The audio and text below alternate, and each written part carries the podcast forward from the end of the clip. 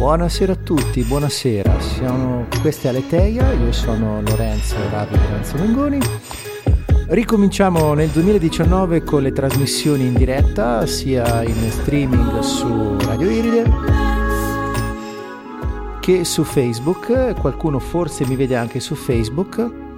E con noi c'è, vabbè, questa che state sentendo è Moments in Love degli Outer Noise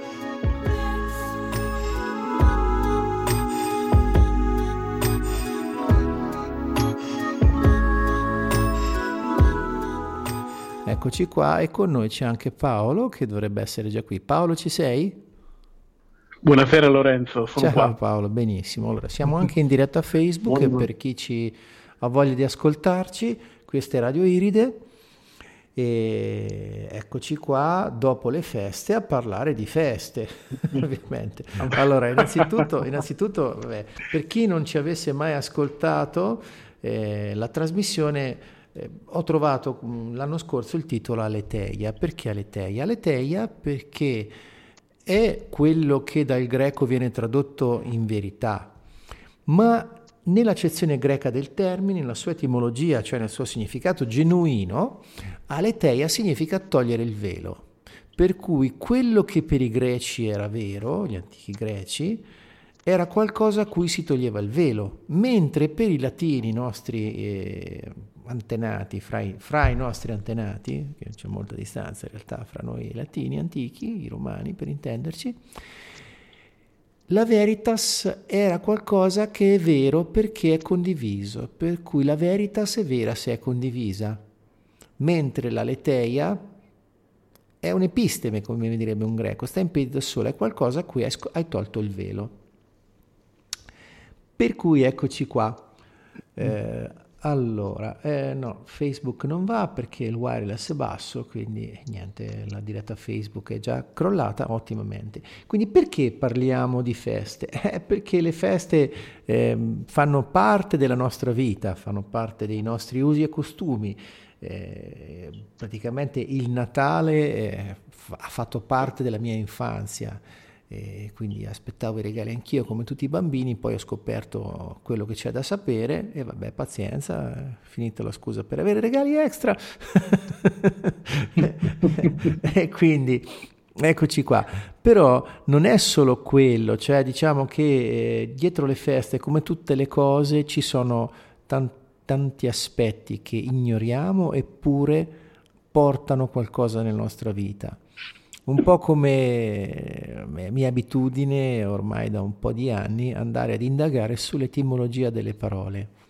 Questo perché le parole hanno un loro significato genuino, l'etimo, che quando non ne sei a conoscenza, e mi ci metto anch'io perché l'ho fatto per una vita intera, quando non ne sei a conoscenza, praticamente stai mettendo in circolo una vibrazione, un'informazione senza sapere che cosa stai dicendo. e quindi andiamo a vedere cosa c'è dietro le feste, perché anche dietro le feste ci sono tante cose. Adesso eh, siamo al 10 gennaio, per cui al 10 gennaio è passato Natale, è passato l'Epifania, anche tutte le feste porta via, come dicevano, si diceva qualche tempo fa, però qualcosa rimane, a parte che tra poi dopo questo, ci, ci, sarà tutto lo sprint fino al carnevale, al culminare con la Pasqua, per cui sarà tutto un periodo, questo periodo dell'anno abbastanza affollato. Però quello che ho notato negli anni è che quello che poteva essere un significato al limite anche spirituale di tutta questa cosa, in onestà io non lo trovo più. Cioè, eh, quest'anno ho notato che i negozi hanno cominciato ad addobbarsi per Natale già a fine ottobre. Giusto per mettere un po' di pressione, compra, compra, compra, compra. Stiamo morendo di fame. Se non vieni tu a consumare un po', noi stiamo collassando. Abbiamo bisogno di gente che compra. Tant'è che alcuni negozi hanno cominciato anche le svendite prima di Natale. Ho notato. quindi eccoci qua. E quindi perché c'è tutta questa commistione fra sacro e profano, per così dire, con le feste? Eh? E quindi Paolo so che ha qualcosa che bolle in pentola. Paolo, eh, cosa sì. hai scoperto? allora, intanto rinnovo la buonasera a tutti quanti per, uh, e anche gli auguri per uh, un glorioso inizio d'anno mm-hmm. e che possiate realmente avere tutto ciò che, che desideriate e che possiate vivere soprattutto con, uh, con allegria, con tranquillità, nonostante la presenza delle difficoltà che fanno parte della vita. Questo lo auguro sia a te sia sì. ai nostri ascoltatori. Mm. Allora, abbiamo, hai già detto tanto per quanto riguarda la visione consumistica del, del Natale. Uh, soprattutto in Occidente, soprattutto in Occidente questo, questo allontanamento ecco, da, da, dalla profondità delle feste si è fatto e si sta facendo sentire sempre più in maniera pressante, no? anno dopo anno. Uh, posso confermare che anche qui in Puglia uh, alcuni negozi ho notato che hanno cominciato ad abbellirsi ad ottobre. Quindi Natale, che cos'è oggi? Natale oggi è uh, diciamo un po' come la regina Elisabetta per l'Inghilterra. è praticamente quello. Il Natale è la scusa, ecco, il Natale è uh, l'avvenimento che si sobbarca questo, questa, questa ma- mania consumistica, sì, eh, questa sì, festa sì, che non sembra neanche più lui. Poi ne parleremo con più uh, precisione.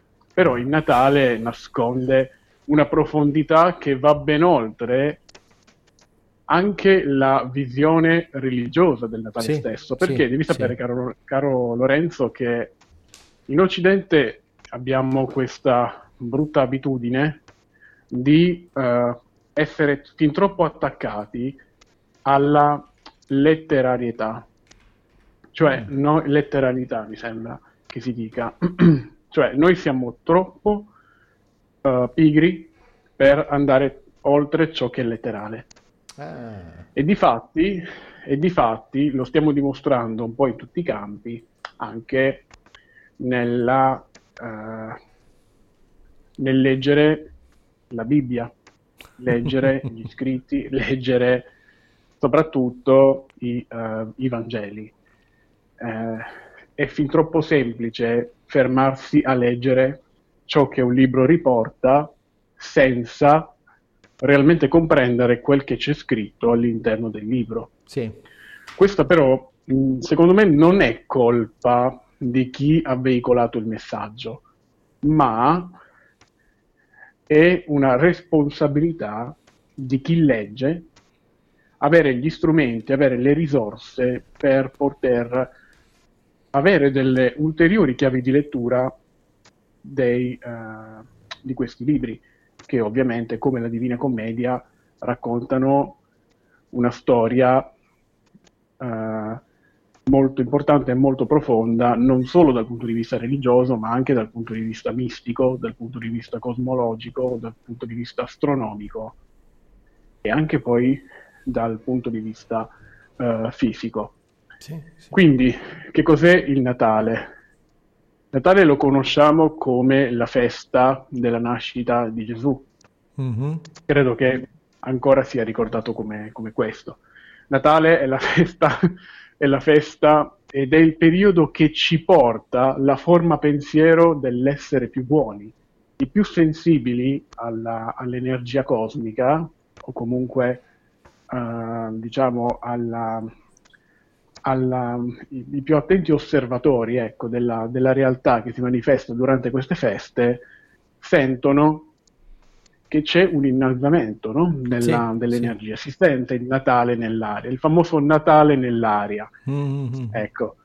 Eh, quindi è un periodo in cui le persone sono naturalmente portate ad essere più buone, più altruiste, più accondiscendenti. Sì. E questa cosa, e questa cosa io non so fino a quanto possa essere un riflesso condizionato, quindi un'abitudine, un qualcosa che parte letteralmente in automatico senza alcuna consapevolezza di ciò che si sta provando. Guarda Paolo, del... realmente...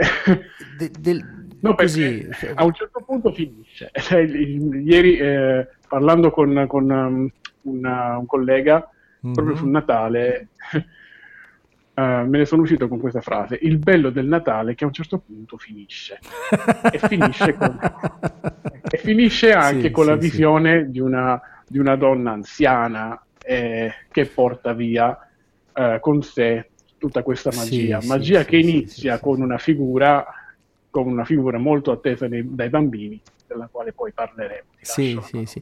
Ma sai, mi è venuto in mente il vecchio tormentone che ho una carissima amica che dice a Natale puoi, a Natale puoi, no? che penso eh, che sia una vecchia esatto. canzone. No? Allora un giorno ci ho sì, improvvisato su a Natale puoi, comprare puoi, indebitarti puoi, far girare l'economia puoi, diventare schiavo puoi. Eh, sì. pensa un po' la, la tele... sì, pensa, pensa, soprattutto agli spot televisivi oh, che vanno in circolo solo in questo periodo che uh, ti chiedono quasi di acquistarlo il Natale. Sì, sì, sì, sì, sì, No, ma, ma... Ho, notato, ho notato, io eh, nella mia vita ho escluso la televisione dalla mia abitazione dal 2004, per cui dal 2004 che non, non, più, non vivo più davanti allo schermo, prima ero quasi un video dipendente. e, però ogni tanto mi succede andando a visitare amici e parenti di vedere la tv e allora ogni tanto di, ho sentito uno spot che mi è parso proprio aberrante, diceva difendi il tuo prestigio, fai un prestito, chiedi un prestito. Eh, Cosa? Sì. Cosa?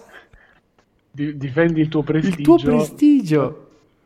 Affidalo a qualcun altro, fondamentalmente. Sì, ma non solo. Dire, mi è venuto subito in mente quel passo del Deuteronomio, libro della sì. Bibbia che ho scoperto grazie alle varie conferenze di Mauro Biglino dove c'è scritto voi tra fratelli non vi presterete denaro od altri beni e servizi ad interesse, ma presterete ad interesse solamente agli stranieri delle terre che Yahweh vi farà soggettare. Cioè, questo è tosto perché significa che era sì. chiaro già 5.000 anni fa, ma ancora prima, che chi presta è padrone chi fa debito diventa schiavo. Tant'è che in antichità c'era anche la schiavitù per debiti, poi c'era la prigione per debiti, adesso è stata abolita, però diciamo che di fatto eh, col consumismo secondo me si sta reintroducendo una sorta di schiavitù monetaria. Sì, non è più una schiavitù legale, non c'è più lo status di schiavo, però se hai lo status di lavoratore dipendente a paga base, eh, non è che campi tanto bene, finisci per diventare schiavo alla mercé di, di, di tutti gli stormir di fronde che arrivano, perché le garanzie che c'erano anni, fino agli anni Ottanta sono assolutamente saltate via. Quindi anche il famigerato contratto a tempo indeterminato in Italia, no, che garanzie dà? Nessuna. e quindi esatto. non le dà più. Ma d'altronde anche la ricerca delle garanzie è una cosa che ha poco senso. Mi perdonino chi pensa diversamente da me, ma io la penso così, questa è la mia opinione, cioè le garanzie sono un'illusione perché niente è garantito. Cioè, l'unica cosa che Beh, è garantita sì, sì. è che la nostra vita fisica finirà, quello sì. Eh. Poi il resto chi lo sa. Eh sì. quindi, esatto, quello, poi, quello, puoi, quello è... poi scusa Paolo, ma per, perché Natale puoi, puoi? Cioè, ma perché solo a Natale?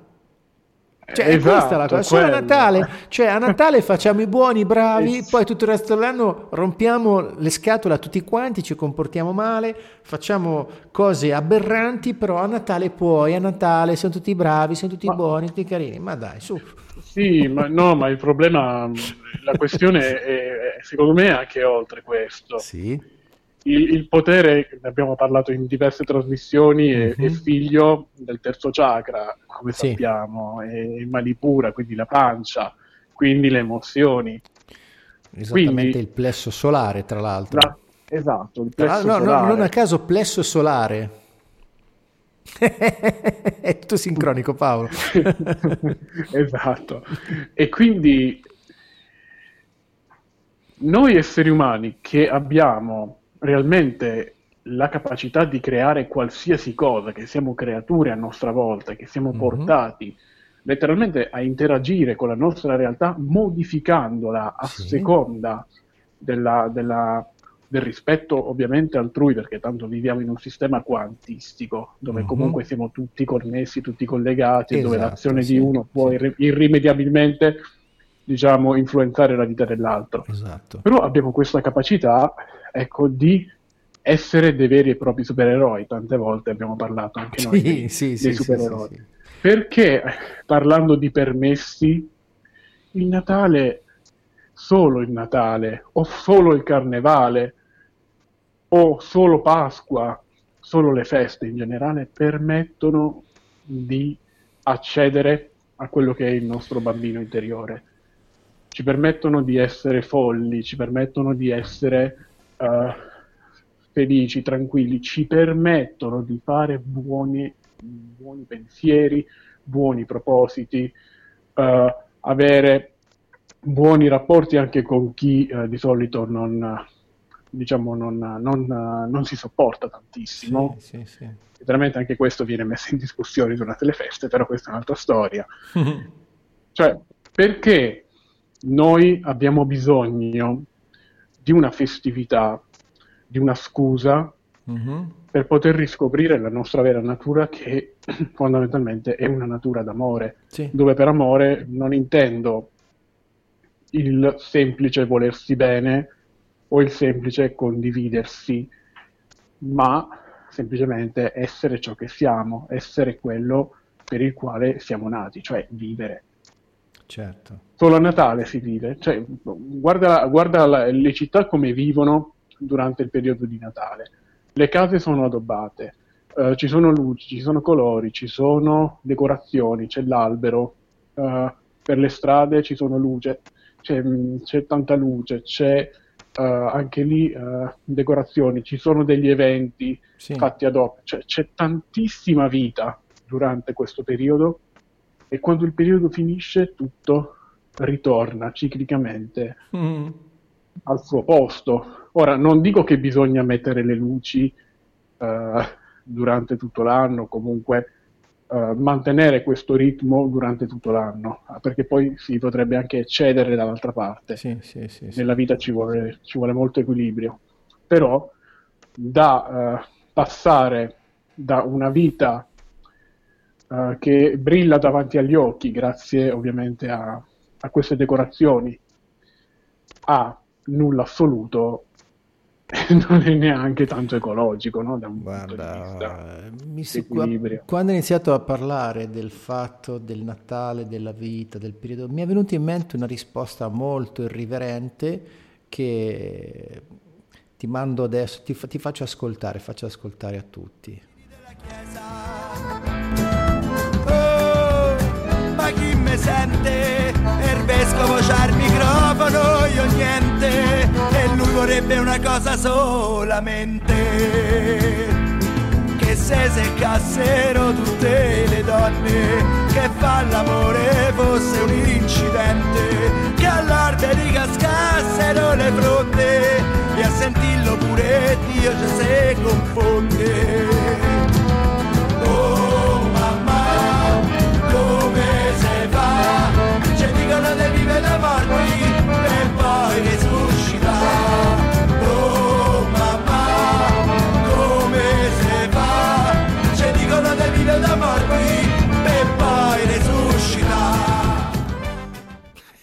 Oh mamma, come se fa? Ci dicono di vivere da morti per poi resuscitare. eh? Esatto. esatto. Fantastico. Esatto. Questo era Alessandro Mannarino, fortuna... Serenata lacrimosa il pezzo. Ah, sì. È un grandissimo Alessandro sì, Mannarino, sì, sono contentissimo che l'hai messo in diretta. Oh, guarda questa frase, eh... ci dicono di vivere da morti per poi resuscitare poi detta, detta con quella cadenza bella corposa romana del, del, del Mannarino. Cioè, sì, che è molto, molto irriverente. Ci sta tutta. E... e quindi, e quindi mh, che cosa possiamo dire? Oltre eh, al consumismo eh, del quale abbiamo parlato sino adesso. Sì. Questo è il Natale che conosciamo, quello che, permettimi il termine, pagano, anche se anche questo termine sarebbe da mettere in discussione. Sì, perché Però, in onestà, cioè, parliamoci chiaro, noi cosa sappiamo dei pagani? Esatto. Sappiamo niente. Soprattutto, soprattutto Sappiamo le, conto, le favole quindi... che ci raccontano, che mi hanno raccontato a scuola e, in chiesa sui pagani, ma che io dei pagani non so niente, a parte che no, esatto. non aderisco a nessuna religione, non sono di nessun credo religioso, per cui colgo l'occasione per dire che io non sono cattolico, non appartengo alla Chiesa cattolica, ho fatto anche l'atto formale di sbattezzarmi perché lo sentivo una cosa mia, tanto mm. per, per, prendere le distanze e per dire io sono me stesso, basta. esatto. E quando poi volevo appunto fare un ponte per entrare un po' più in profondità in questo mm-hmm. argomento, quando il Natale stesso è figlio di, di un'unione fra quelle che vengono definite religioni pagane, fedi pagane e il mhm. cristianesimo mm-hmm. stesso. Certo. per, capire, mh, mm, per capire che cosa sia il Natale, uh, lo, possi- lo, si può uh, analizzare, come ho detto prima, da più punti di vista, certo. sia quello astronomico che quello uh, mistico, che quello... Partirei proprio dalla parte astronomica, mistico. Paolo. ok, dalla parte astronomica. Allora, io parti, parto dicendo che uh, se uh, noi tutti abbiamo in mente la figura di Gesù, che, attenzione, io considero il maestro dei maestri, forse il più grande dei maestri, c'è però uh, una correlazione importante fra la sua figura e la figura attenzione, di altre importantissime divinità appartenenti ad altre religioni. Mm-hmm. Cosa sto cercando di dire? Sto cercando di dire che la religione cristiana e anche ovviamente la branca della religione cristiana cattolica, mm-hmm. ma anche le altre religioni, quali, delle quali parleremo tra, tra un attimo, derivano tutte da un'unica fede, derivano de- da un'unica fede che è semplicemente quello di cui stavi parlando tu prima, cioè la fede nella vita, l'origine. Vengono tutte da un unico, un unico ceppo, dal medesimo ceppo, che è il ceppo dell'origine.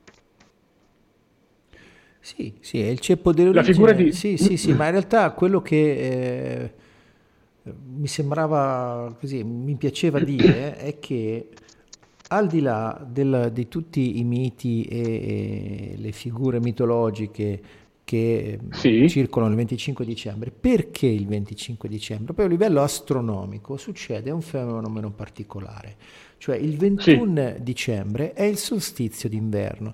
Già solstizio sì. vuol dire sole che si ferma. Cioè il 21 dicembre il Sole sembra che si fermi nel suo cammino che dura tutto l'anno. Praticamente certo. il Sole ogni giorno si sposta un po' da dove sorge. Ecco, il 21 dicembre sembra che si fermi e rimane fermo in quel punto fino al 25. Il 25 dicembre, quando il Sole sorge, sì. ricomincia a muoversi quindi ricomincia il suo esatto. cammino attraverso l'arco celeste. Quindi questo è proprio è una, un, un, discorso, è un punto fermo che i nostri antenati probabilmente osservavano molto bene in natura. Sì. Prima ancora di, di, di, di applicarci sopra miti e leggende o religioni. Esattamente.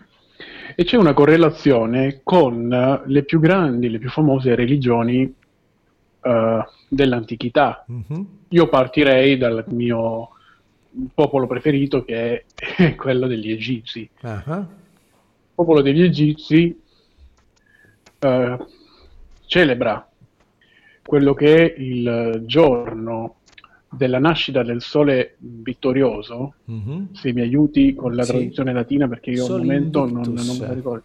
Soli Invictus. Esatto, in, die, eh, ecco, ce l'ho davanti, Dies Natali, Soli Invicti, che è raffigurato nella, nella, nella persona di mm. Horus.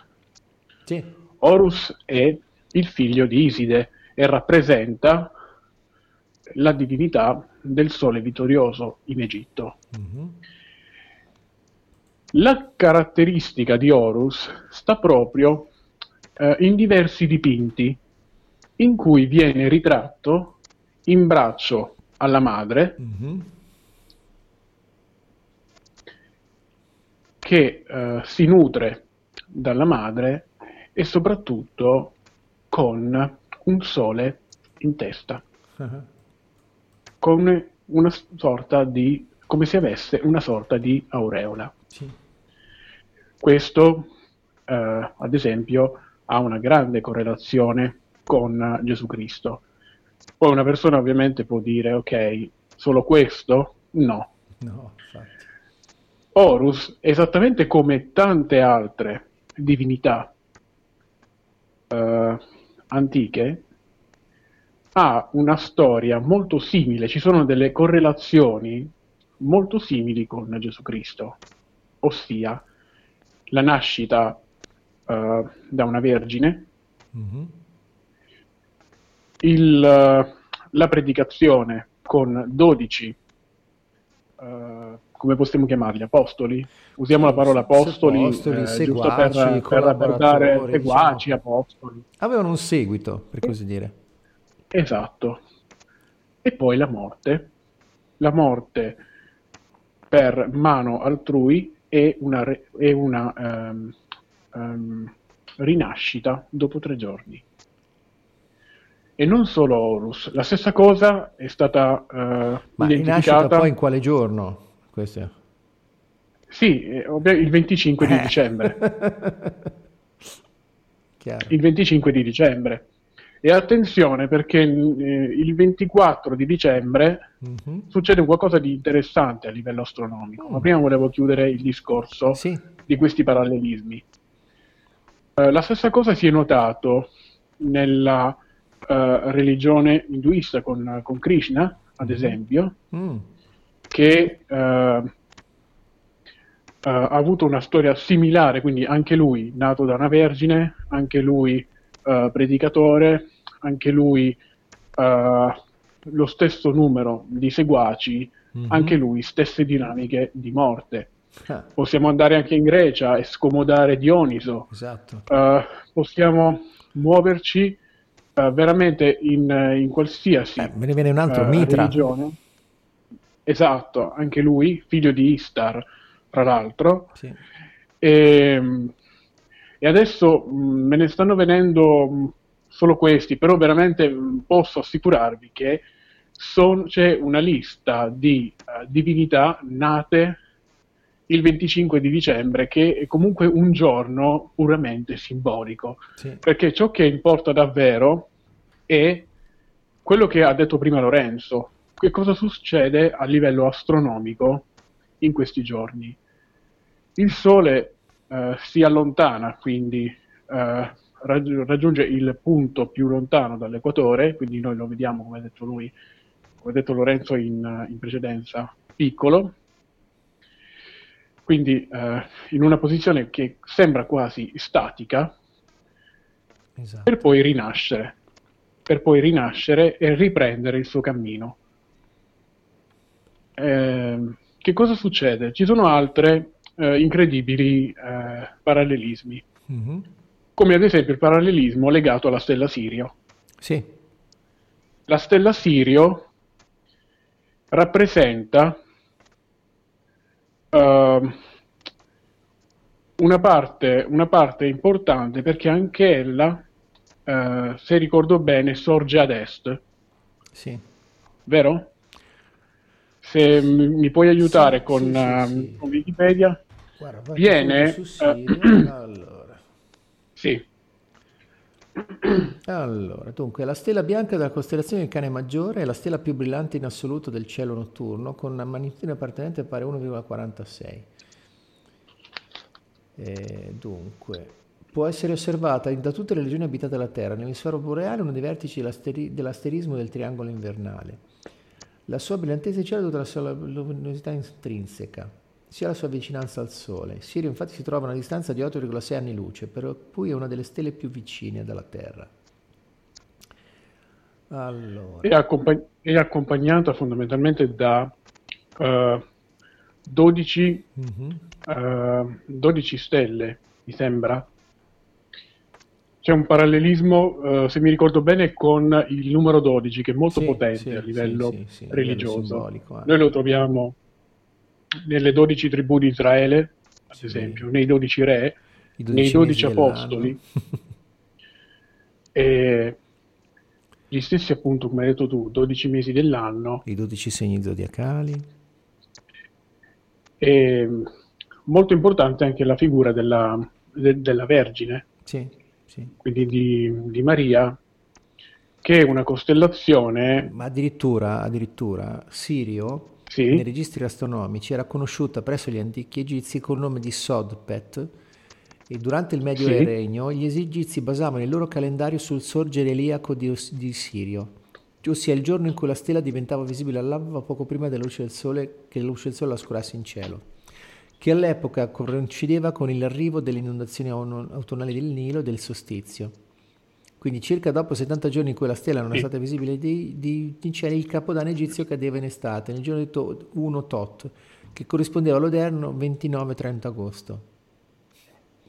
Tra gli egizi il geroglifico SPDT sta per indicare stella Sotis nella traslezione greca. Una stella è un triangolo. Nella mitologia Sotis era identificato con la dea Iside, che forma una trinità con il marito Osiri del figlio Horus, mentre i 70 giorni di assenza della stella simboleggiava il passaggio di Iside attraverso il Duat, l'oltretrombo egizio. 70 erano anche i giorni Vabbè, comunque diciamo che anche qui ritorna, cioè eh, oltretutto poi mi viene in mente anche eh, l'altro simbolismo, per esempio eh, il terzo chakra, ok, che è il, il chakra del io posso ha a che fare col fuoco. Non a caso il, c'è il meridiano che passa per lo stomaco, quindi il plesso solare e il terzo chakra, passa anche per la vista e la vista è una questione di messa a fuoco. Nello stomaco abbiamo il fuoco sì. gastrico. quindi, e il colore del, del, terzo chakra è il giallo, per cui il colore della luce solare. Sì.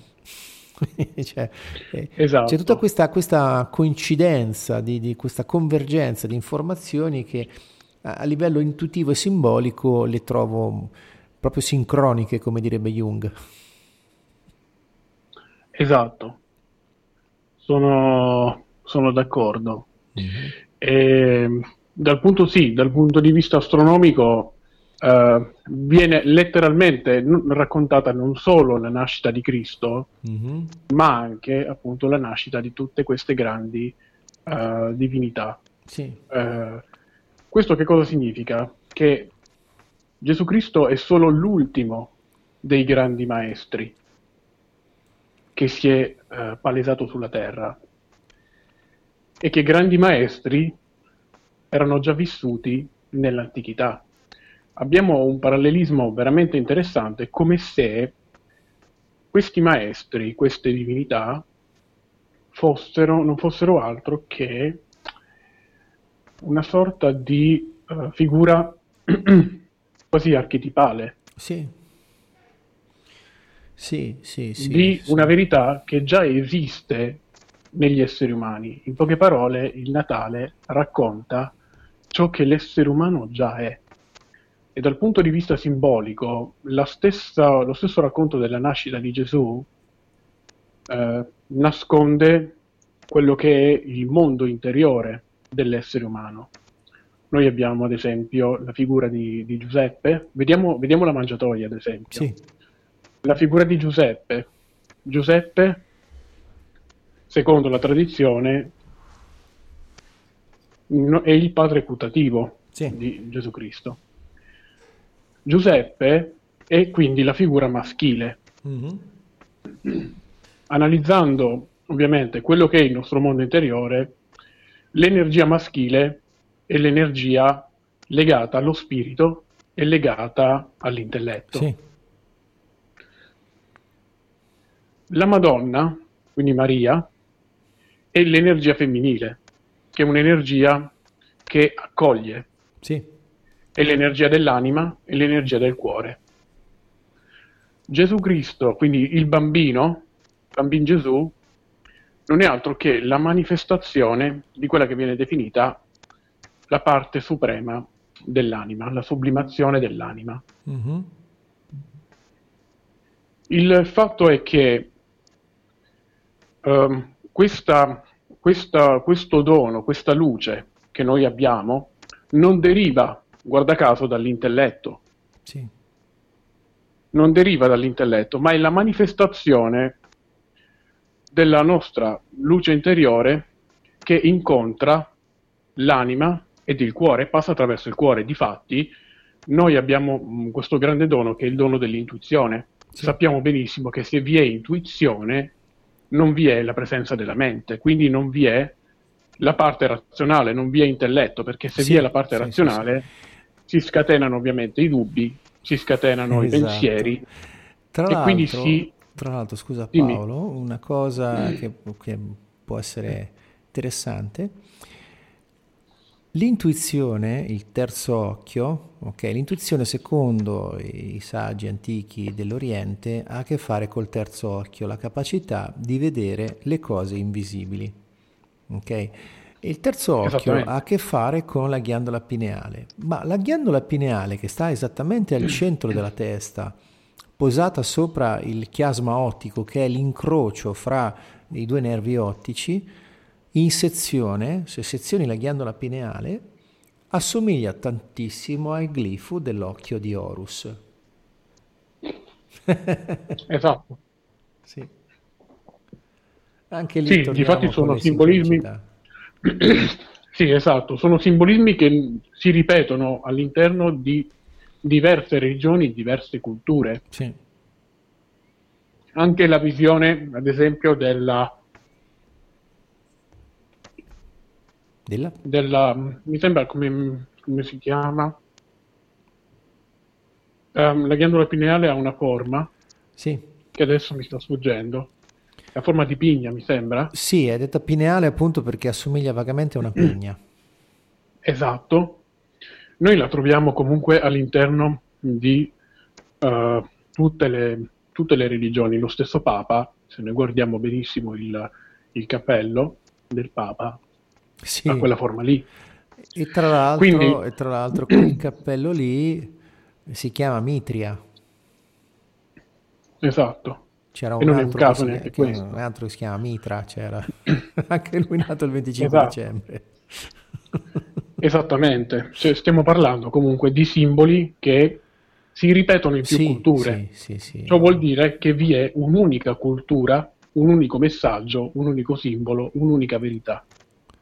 Quindi non vi è una verità più figa dell'altra, possiamo dire così, non c'è la storia del... Sì, sì. Uh, perché sì, noi facciamo così in generale. Ma uh, guarda, alla fine, secondo me, mio, nel mio sentire, eh, a volte siamo anche troppo attaccati alla verità stessa.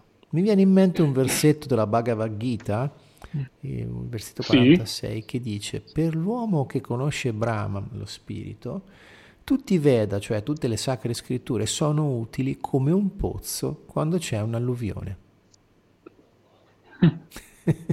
esatto. cioè, se c'è un'alluvione, ancora... te, te, che te ne fai di un pozzo se c'è l'alluvione? C'è tutt'acqua intorno.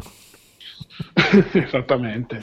Tra l'altro noi, noi siamo appunto ancora in una situazione di piena distinzione. Sì. Quando parliamo di questa verità parliamo di una verità che è accogliente, sì. come la Madonna, quindi Maria e come tutte le altre madri dei grandi maestri. Sì, certo. Ma viviamo ancora in uno stato di uh, addormentamento, quindi siamo ancora legati alla paura e al giudizio. Sì, soprattutto il massimo siamo, che noi potremmo. Siamo, siamo soprattutto legati alla visione molto nichilista, castrante e abruttente che l'essere umano è fatto male, nasce storto, va raddrizzato con l'educazione e la violenza. quando in realtà non è Esattamente. È, è proprio l'opposto.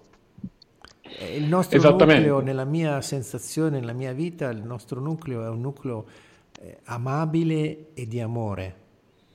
Per cui certo. quando non facciamo così, perché semplicemente ci siamo allontanati così tanto da quel nucleo che ci identifichiamo con delle parti ombra che ci possono portare a fare anche le cose più certo. efferate concepibili. Per assurdo il Natale porta proprio questo messaggio perché uh, in un mondo dove il mio Dio è migliore del tuo, sì. ma io lo riconosco, con, riconosco il tuo per pietà, mentre nel peggiore dei casi il mio Dio è l'unico esistente e quindi tu sei un peccatore. Oppure l'altra cosa bruttissima, la tolleranza.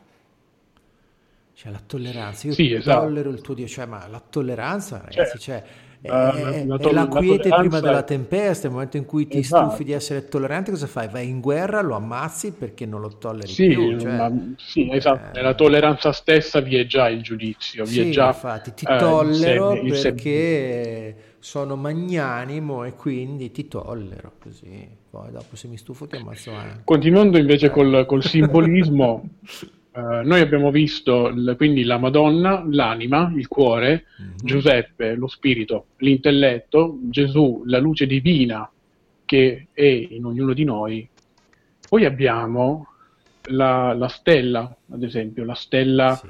uh, cometa che indica ai re magi mm-hmm. uh, la strada verso la mangiatoia. Esatto. La mangiatoia è il corpo mm. è il corpo, e difatti nel corpo che cosa vi è? Nel corpo vi è l'anima, vi è il cuore, vi è l'intelletto, vi è la ragione, ma soprattutto c'è la luce divina, sì. vi, è custodita, vi è custodita la luce divina. Mm. Il corpo non è altro, come sappiamo, uno, che, uh, uno strumento che permette all'anima stessa di sperimentare certo. la realtà all'interno della quale uh, si muove. E L'anima è una, è una, fon- è una uh, energia, una fonte che sente la realtà. Sì. Lo spirito conosce la realtà, la sa, ma ha bisogno ovviamente di sperimentarla tramite l'anima. La stella cometa è l'intuizione. Certo. È l'intuizione che guida i tre re magi verso la mangiatoia verso il luogo in cui la luce si manifesta. Sì.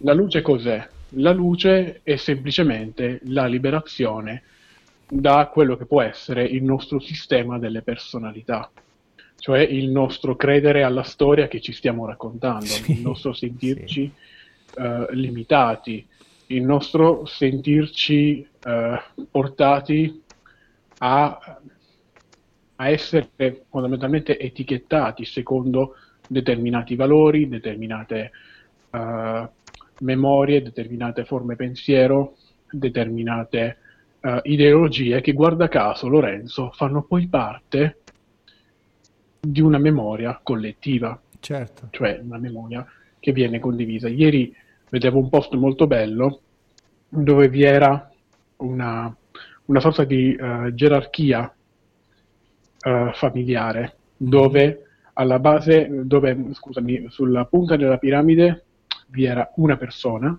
sì. poi scendendo di un piano vi erano due genitori, poi mm-hmm. quattro nonni, otto bisnonni e così via. Certo. Questa piramide andava avanti per, per uh, diversi piani e poi c'era questa frase, puoi fermarti qua, puoi fermarti qua, perché a questo punto avrei già capito che tu sei parente di tutto il mondo. Certo. Ed è esattamente questo. Sì, sì, sì, sì. Noi siamo effettivamente parenti sì. di tutto quanto. Sì. E la presenza mh, di un sistema che comunque ancora basa se stesso o la sua sopravvivenza sulla, uh, sulla divisione e sul giudizio va nettamente in antitesi con quello che è il vero significato appunto del Natale, cioè la nascita della, della figura uh, eccelsa quali siamo, Sì. E guarda caso, noi abbiamo cominciato poi questo, questo discorso con il consumismo. Il consumismo certo. è figlio di una società prettamente young, quindi parliamo di uh, un sistema che uh, sponsorizza o presenta, possiamo parlare in questo modo, questa festività, la festività dell'unione, secondo un sistema, una maniera di agire completamente votata alla competizione, cioè praticamente è un paradosso, letteralmente sì, sì, un sì, paradosso. Sì, è un paradosso. Anche perché si tenta con... Eh, allora, per, l'immagine consumistica, cos'ha che non va? Il sistema consumistico? Beh, innanzitutto la prima cosa che non mi piace è l'omologazione, cioè eh, questo però è nato molto prima del consumismo, cioè a livello sociale il fatto di avere una persona, di costruirsi una personalità, eh, sta a sottendere che la nostra unicità non è funzionale alla società. Cioè, se vuoi stare in società, sì. devi fare la brava persona.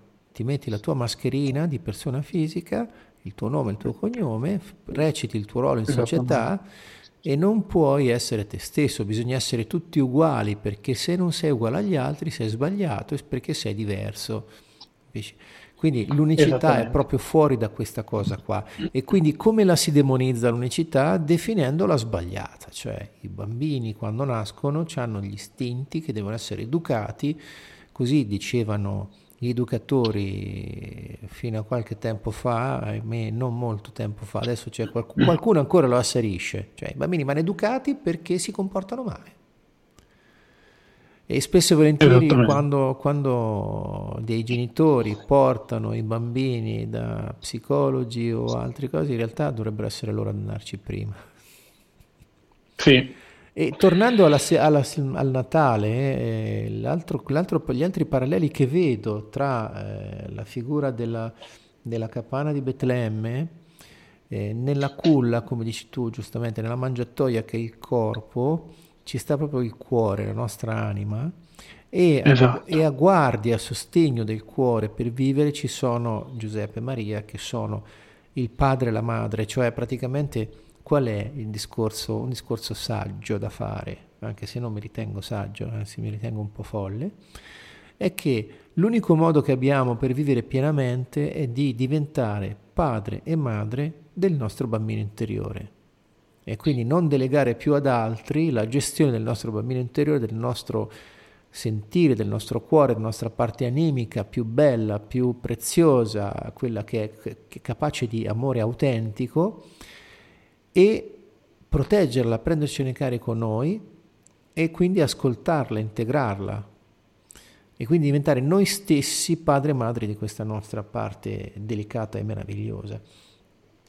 Senza fare questo, che succede? Abbiamo bisogno di appoggiarci a tante entità, entità esterne, per cui cominciamo a proiettare la nostra vita, tante mamme tanti papà, eh, nei posti più impensabili, dove neanche ce ne accorgiamo, anche a livello sociale, per cui alla fine eh, da bambini smarriti, quali in realtà ci riduciamo pretendendo di fare gli adulti in questo modo eh, distonico, cominciamo a proiettare autorità paterne e materne in giro in famiglia, in società, in, eh, sul lavoro, a chi incontriamo senza neanche rendercene conto. E quindi è facile fare questo anche eh, a livello consumistico, cioè il comprare qualcosa, il, l'avere qualcosa, gli status symbol, eh, la posizione di lavoro, il ruolo diventano tanti puntelli per queste identità, per queste maschere che esatto. ci mettiamo che non hanno nessuna relazione con la nostra vera natura, con il nostro nucleo più bello e luminoso che, sta, che è sì. quel bambino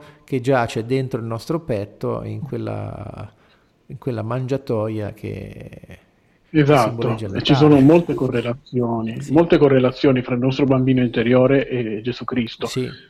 E quella è la natura cristica. Io mi, mi ricordo uh, anche uh, questa, questa, figura, esco un attimo dal Natale e entro nella Pasqua. Sì solo un attimo. No, non c'è Questa problema. figura di, di, di Gesù sulla non croce. Caso, non a caso Paolo ho intitolato guardiamo, la guardiamo la figura festività, di... eh, non Natale. Quindi, certo. Vai. Guardiamo la figura di Gesù sulla croce. Sì. La figura di Gesù sulla croce è una figura di pura accoglienza. Difatti le braccia sono aperte, aperte, seppur incrociate, verso chi? Verso una folla che è giudicante, verso una folla che gli dà, eh, lo insulta secondo una visione distorta di regnanza o di regnato. Per lui, per loro, eh, lui eh, era il re dei giudei, quindi un re umano, secondo la visione di un modello quasi egoico, o meglio, veramente egoico, del pensare che cosa sia un re, del definire la figura di un re.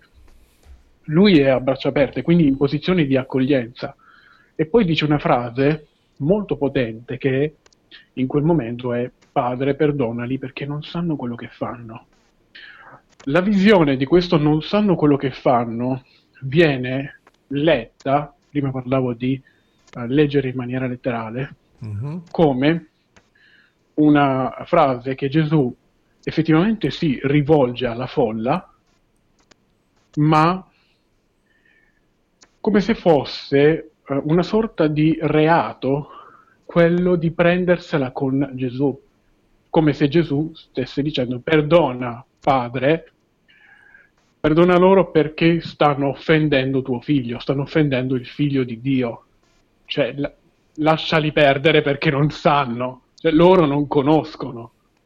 Una visione letterale di questo tipo è una visione che alzerebbe Gesù sì, alla stregua sì, di sì, una visione di ecco, ego spirituale. In, in, realtà, eh, in realtà vorrei... Eh, guarda, questa cosa che hai detto mi fa tornare in mente una cosa. La, il termine perdono okay, è una parola italiana del tardo medioevo. Per cui eh, qualunque cosa abbia detto Gesù non ha detto esattamente perdonaci, perdonali, perché non sanno quello che fanno. Avrà detto sì, qualcos'altro. Sono quindi sono curioso, sarei curioso. Eh sì, sarei esatto, curioso sì. di vedere che cosa c'è scritto nelle fonti più antiche, che probabilmente sono certo, i Vangeli sì. greci, dove il peccato, esatto, il peccato bisogna... per esempio, viene, quello che viene tradotto in peccato in realtà in greco antico è scritto amartia, che significa sbagliare mira. Sì. E esatto. perdono, perdono, capisci? Perdono eh, non esisteva ai tempi di Gesù come parola, eh, non esisteva neanche quando hanno scritto i certo. Vangeli, per cui eh, non so, ignoro cosa c'è scritto e probabilmente alcuni dicono che quando Beh, Gesù bisogna... diceva ti sono perdonati i tuoi peccati, in realtà diceva ti sono rimossi i tuoi, i tuoi traumi. Esattamente. Che è un po' Esattamente. è molto diverso, sì, sì. sinceramente, è sì. molto diverso. Però ammettiamo che questo sia uh, vero ammettiamo che abbia effettivamente detto la parola perdono. Mm-hmm. Perdona perché non sanno quello che fanno. Parliamo di una folla che lo giudica, sì. quindi di una folla giudicante. Perdona, non, perdona, loro perché non sanno quello che fanno. Io l'ho letta, questo ovviamente non so se c'è scritto sul libro, mm-hmm. è una cosa completamente mia, che è giudicabile, che, è mess- che sicuramente può essere anche eh, arricchita o contraddetta. Mm-hmm. Perdona loro che non riconoscono che ciò che io ho scoperto di essere, ciò che uh-huh. io ho riconosciuto, ossia quella natura divina, quell'energia che è infinita, che non finisce col mio corpo, uh-huh. ma continua, esattamente sì. come per arrivare al mio corpo ha fatto un percorso, sì. è già presente in loro. Loro già, hanno già questa natura cristica, ben prima che arrivassi io. E questo poi farebbe il paio con ciò che abbiamo detto prima, sì. ossia le più grandi divinità della storia, i più grandi maestri della storia hanno molto in comune con Gesù, che è l'ultimo dei grandi maestri riconosciuti come tali. Quindi perdona loro perché non sanno quello che fanno. St- giudicando me, e quindi giudicando questa natura, stanno giudicando loro stessi. È come se loro stessero bestemmiando la loro stessa natura divina. Sì, certo.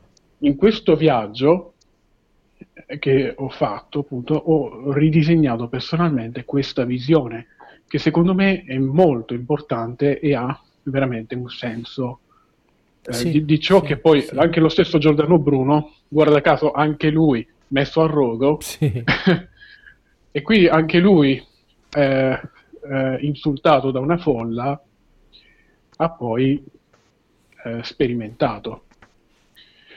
Um, già, mi tornando viene mente, alla, mi viene in mente un'altra, un'altra bella anima bruciata sul rogo, Margherita Poret, che nel 1309 sì. è stata bruciata a rogo dall'Inquisizione perché lei scrisse un libro, Lo specchio delle anime semplici, dove sosteneva che l'anima ha due occhi, il cuore e la mente, e se usi uno sì. solo di due sei orbo. Pensa a te. Per questa cosa così bella e poetica è, stata, è stata, bruciata a rogo. Certo. Esatto, fra l'altro parlava di equilibrio anche lei. Sì. Eh, ma sicuramente, ma perché comunque sape, sai che mettere a rogo le streghe era, era una moda abbastanza, abbastanza, importante, una moda che poi veniva fatta in pubblico. Beh, perché c'è anche sì, chi sì, afferma. sì, più che una moda, poi moda era un'esigenza anche per prendere il predominio perché molte di quelle donne ero, che erano bruciate a rogo in realtà erano semplici guaritrici che usavano le erbe per guarire gli esseri umani mentre negli ospedali ero... non facevano assolutamente nulla se non lasciarli morire e basta non curavano quasi niente. L'ospe- l'ospedale veniva proprio da ospitale, c'era un posto ospitale dove si andava a morire. Esatto. Punto. Mm. Poi qualcuno e... ha cominciato a fare qualcosa di, di, di, meglio, per così dire. Certo, e questa poi è un po' la magia delle parole che si trasformano sì, sì, sì. da una cultura all'altra, da una generazione all'altra. Ecco, la, la parola, guarda caso, la parola che è il mezzo attraverso il quale il mondo poi è stato creato, certo. non, conosce, non conosce alcun limite eh, né di spazio né di tempo. Non a caso il, e... il, verbo del quinto chakra, che è la zona della gola da cui noi parliamo, la sede della nostra fonazione, è io creo. Mm? Mentre il terzo chakra è io posso, il quarto chakra vicino al cuore è io amo, il quinto chakra io creo. Certo. E difatti è anche legata col, eh, a doppio filo con, con il permesso. Sì.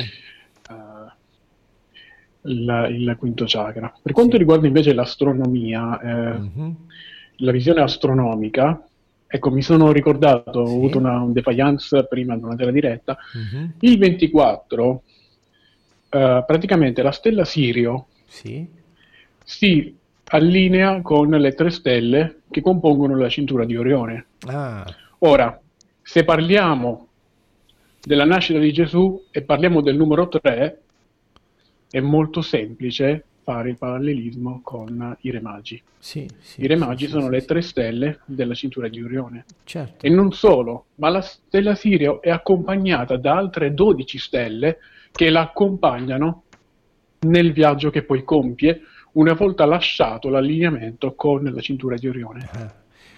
E oltretutto le, le, le, le, piramidi della piana di Giza sono allineate su Sirio sì. e le stelle. Esattamente. Quindi, quindi quando parliamo di Natale non possiamo unicamente parlare della, uh, della visione cristiana, cristiano-cattolico del Natale, ma possiamo anche pensare che c'è tutto un mondo di simbolismi che unisce il cristianesimo proprio a quelle religioni che il cristianesimo ah. stesso indica come pagane. Guarda, se, se, se, se, potessi avere i diritti del, del 25 dicembre diventerei mm, straricco. In tanti l'hanno copiato. eh? Esatto. Anche lo stesso Buddha ha avuto la, una storia similare mm-hmm. con Gesù. Quindi parliamo di una, mh, mm, di una festività che oltre al regalo, e qui ci arriviamo adesso, mm-hmm. se hai piacere, sì. nasconde ovviamente quella che è l'origine primordiale di tutta la nostra storia, non uh-huh. solo degli esseri umani, ma anche di tutto ciò che è creato in natura e che tutto, tutto eh, ciò che manifesta la presenza sì. della natura in tutta la sua eh, magnificenza. Difatti, in una visione eh, non più astronomica, ma eh, eh, puramente mistica, sì. la nascita di Gesù rappresenta l'origine, semplicemente l'origine, cioè tutto ciò che inizia sì. già in noi. Quindi è importante uh, sapere questa grande verità, che esattamente uh, come tutti i più grandi maestri esistiti e come Gesù, sì. la verità che è stata tramandata tramite, tramite, tramite loro è la medesima. Noi siamo luce, siamo esseri fatti di luce, siamo esseri composti da energia, non siamo neanche né, né il nostro corpo, altrimenti credo che Giuseppe e Maria avrebbero costruito qualcosa per rimanere mm. in quella mangiatoia. non siamo neanche la storia che ci stiamo raccontando. Letteralmente è tutto informabile, tutto modificabile. Eh, oggi, grazie all'epigenetica, possiamo anche uh, arrivare a comprendere, a comprendere questo. E un'altra curiosità legata a Maria, mm-hmm. Maria è una vergine, la costellazione della Vergine è raffigurata con un covone di pane. Mm-hmm. E quindi uh, ci sono due parallelismi. La parola pane è legata sia a una visione umile, mm-hmm. Sia alla parola Betlemme. E Betlemme è il luogo in cui nasce Gesù Cristo. E neanche questa è una coincidenza. Mm-hmm. Cioè Gesù nasce in un'umile mangiatoia, prendendo le parole dal Vangelo, mm-hmm. a Betlemme. Quindi il pane, la parola pane che in maniera molto velata si manifesta per due volte. Sì. Con uh, questa, questa vergine che viene rappresentata a livello uh, zodiacale con, con, con, un covone di grano, letteralmente con un covone di grano, non di pane, avevo sbagliato prima, con un covone di grano. Quindi possiamo vedere la nascita di Gesù Cristo e la nascita di eh, grandi maestri che noi amiamo e onoriamo come un fatto puramente astronomico. Mm-hmm. Cioè noi fondamentalmente mh, mm, il giorno di Natale riviviamo a livello astronomico ciò che noi siamo, sì. cioè fondamentalmente esseri fatti di, di luce, fatti di stelle, che può sembrare poetico, e sicuramente lo è, ma fino a un certo punto, perché se ci sono così tanti simboli che si fanno da specchio l'uno con l'altro, attraverso non solo uh, culture diverse, ma addirittura attraverso maniere di uh, scindere, spiegare una verità unica, mm-hmm. allora c'è da riflettere. Eh sì. Perché, perché se a livello religioso vi sono così tanti parallelismi, se a livello astronomico già le antiche uh, civiltà avevano scoperto questa verità, beh, c'è da farsi due domande. Sì, sì, sì. La storia di chi noi siamo non inizia con Gesù Cristo, ma la storia di chi noi siamo inizia quando inizia la storia del mondo, quando inizia la storia dell'universo, la, quando inizia la storia di tutto ciò che da sempre è esistito. E oltretutto su e questo adesso... qui eh, abbiamo un, un'ignoranza che è vasta, vastissima. Esatto, vastissima. ovviamente io parlo per l'ignoranza che porto in seno, Ma, certo, certo, certo, ovviamente certo. Non, Guarda, non, è, non, non sì, ci sì, sì, sto tanto, ergendo, guarda, né ci tanto, stiamo ergendo. No, tanto per, per citare alcuni esseri umani illustri che ci hanno preceduto, Mark Twain diceva che non è quello che non sai che ti mette nei guai, ma quello che sai per certo. Esatto. e poi non mi ricordo chi la disse questa frase bellissima. Praticamente tutto quello che conosciamo lo conosciamo in modo imperfetto. Solo quello che ignoriamo lo ignoriamo perfettamente. quindi, esatto. quindi, l'ignoranza è perfetta. Esatto. Nel momento Viva in cui ignori qualcosa, lo ignori per fa- puoi ignorarlo perfettamente. esatto. quindi eh vabbè, ci sono Lego miliardi... sa, Lego sa benissimo ciò che non conosce, no? Sì, sì, infatti, infatti. Oltretutto poi a livello egoico, eh, sì, dato che le convinzioni, le credenze, eh, nella maggior parte dei casi, quasi nella totalità, sono delle idee razionali che non hanno nessuna connessione con il sentire, per convincersi e convincere la nostra parte intuitiva che ogni tanto ci manda qualche segnale, dice sì, però sta cosa che stai credendo, cioè forse sarebbe il caso un po' di ridimensionarla, di guardare un po' oltre. Allora che fa in reazione il nostro ego? Ci porta a cercare di convincere tutti gli altri, e non a caso uso la parola tutti, che le nostre idee sono valide perché così la speranza di mettere a tacere la nostra parte intuitiva, che tanto ci dice ma, ma di che oh? eh sì, il, è il caso della generalizzazione, no? Sì, Tutti sì, sono sì. così. Esatto perché ovviamente l'ego per poter sopravvivere cerca, cerca delle, delle, cerca delle, delle maniere per, potersi, per potersi raccontare sì, ancora meglio sì, no? sì, la bugia infatti. che magari non sa o che sa benissimo.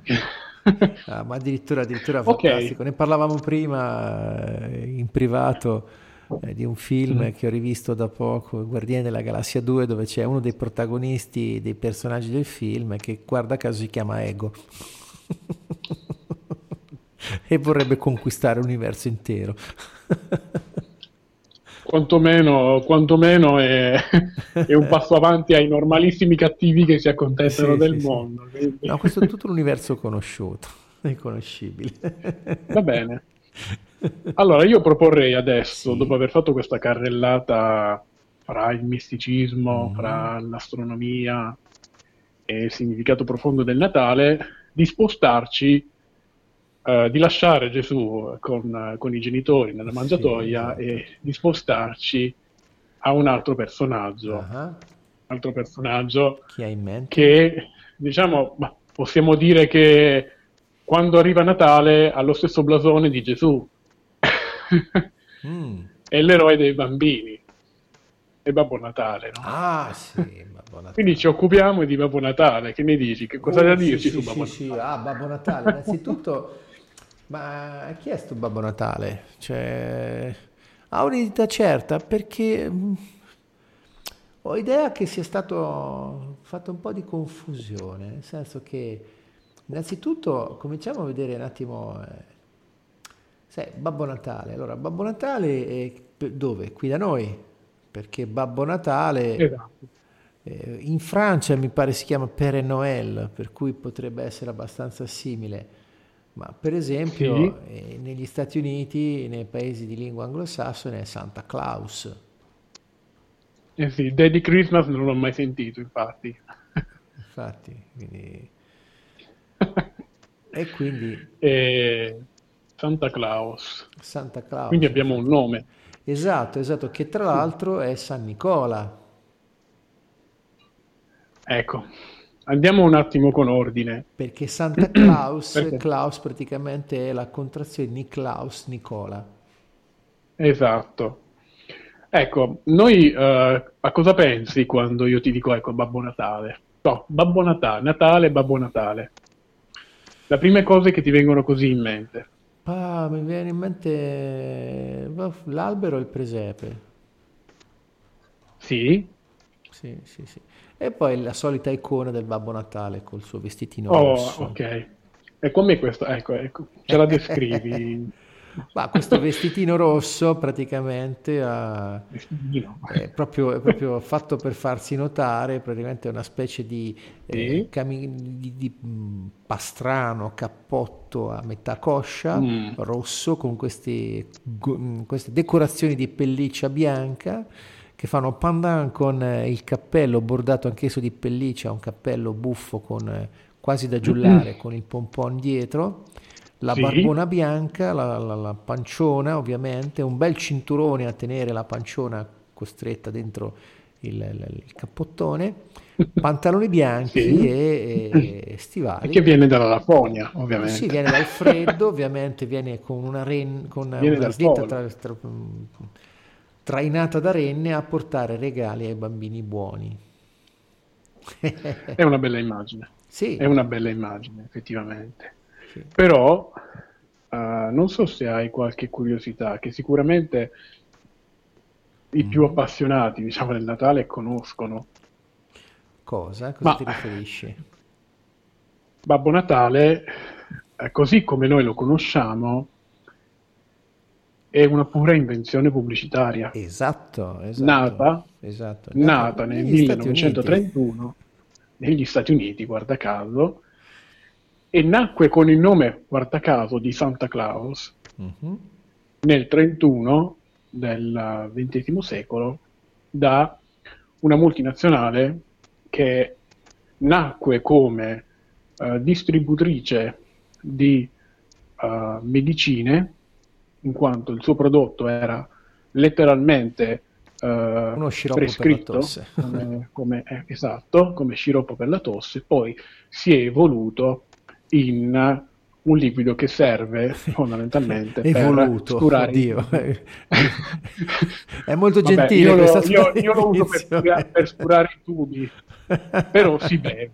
Ragazzi sì. stiamo parlando della Coca-Cola. Esatto. Babbo Natale così come noi lo conosciamo so che ci stiamo andando un po' pesante comunque con l'ironia eh, così come lo conosciamo è uh, una testimonial. È un testimonial di Coca-Cola, sì, sì, sì, sì, Infatti, infatti Babbo Natale precedentemente, che c'era prima, esatto. vestiva di verde.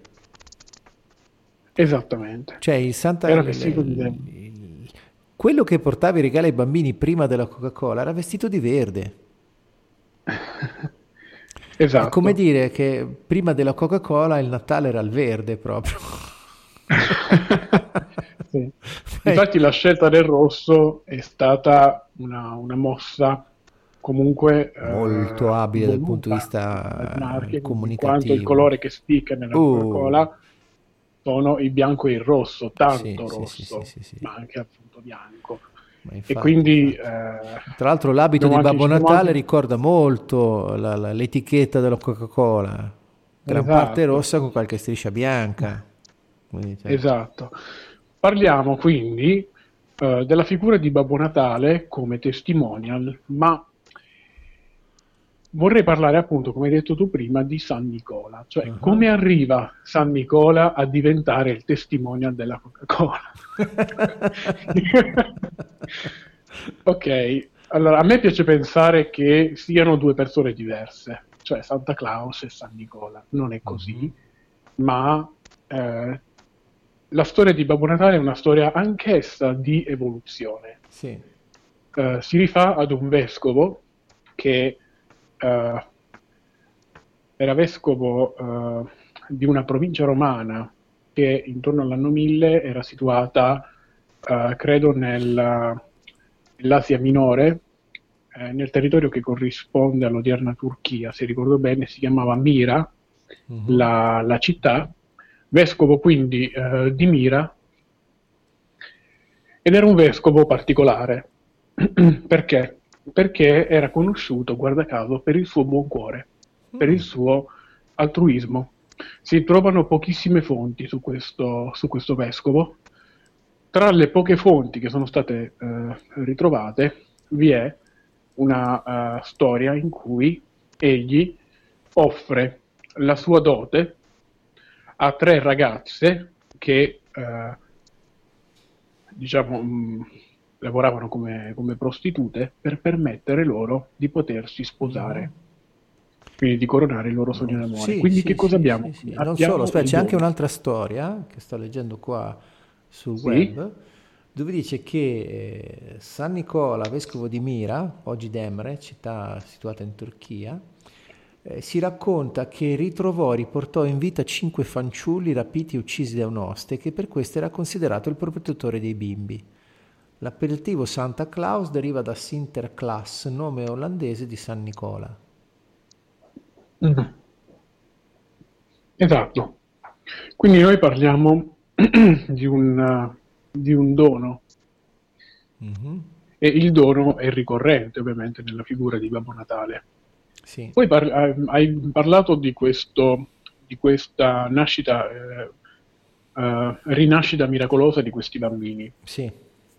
Difatti, a lui è attribuito eh, la creazione di un, di un olio chiamato oleum, semplicemente, oppure, se ricordo bene, eh, semplicemente manna o manna o oleum, Mhm. che aveva queste mh, capacità, eh, queste ehm, caratteristiche in grado di eh, guarire da qualsiasi malattia, far guarire le persone da qualsiasi malattia.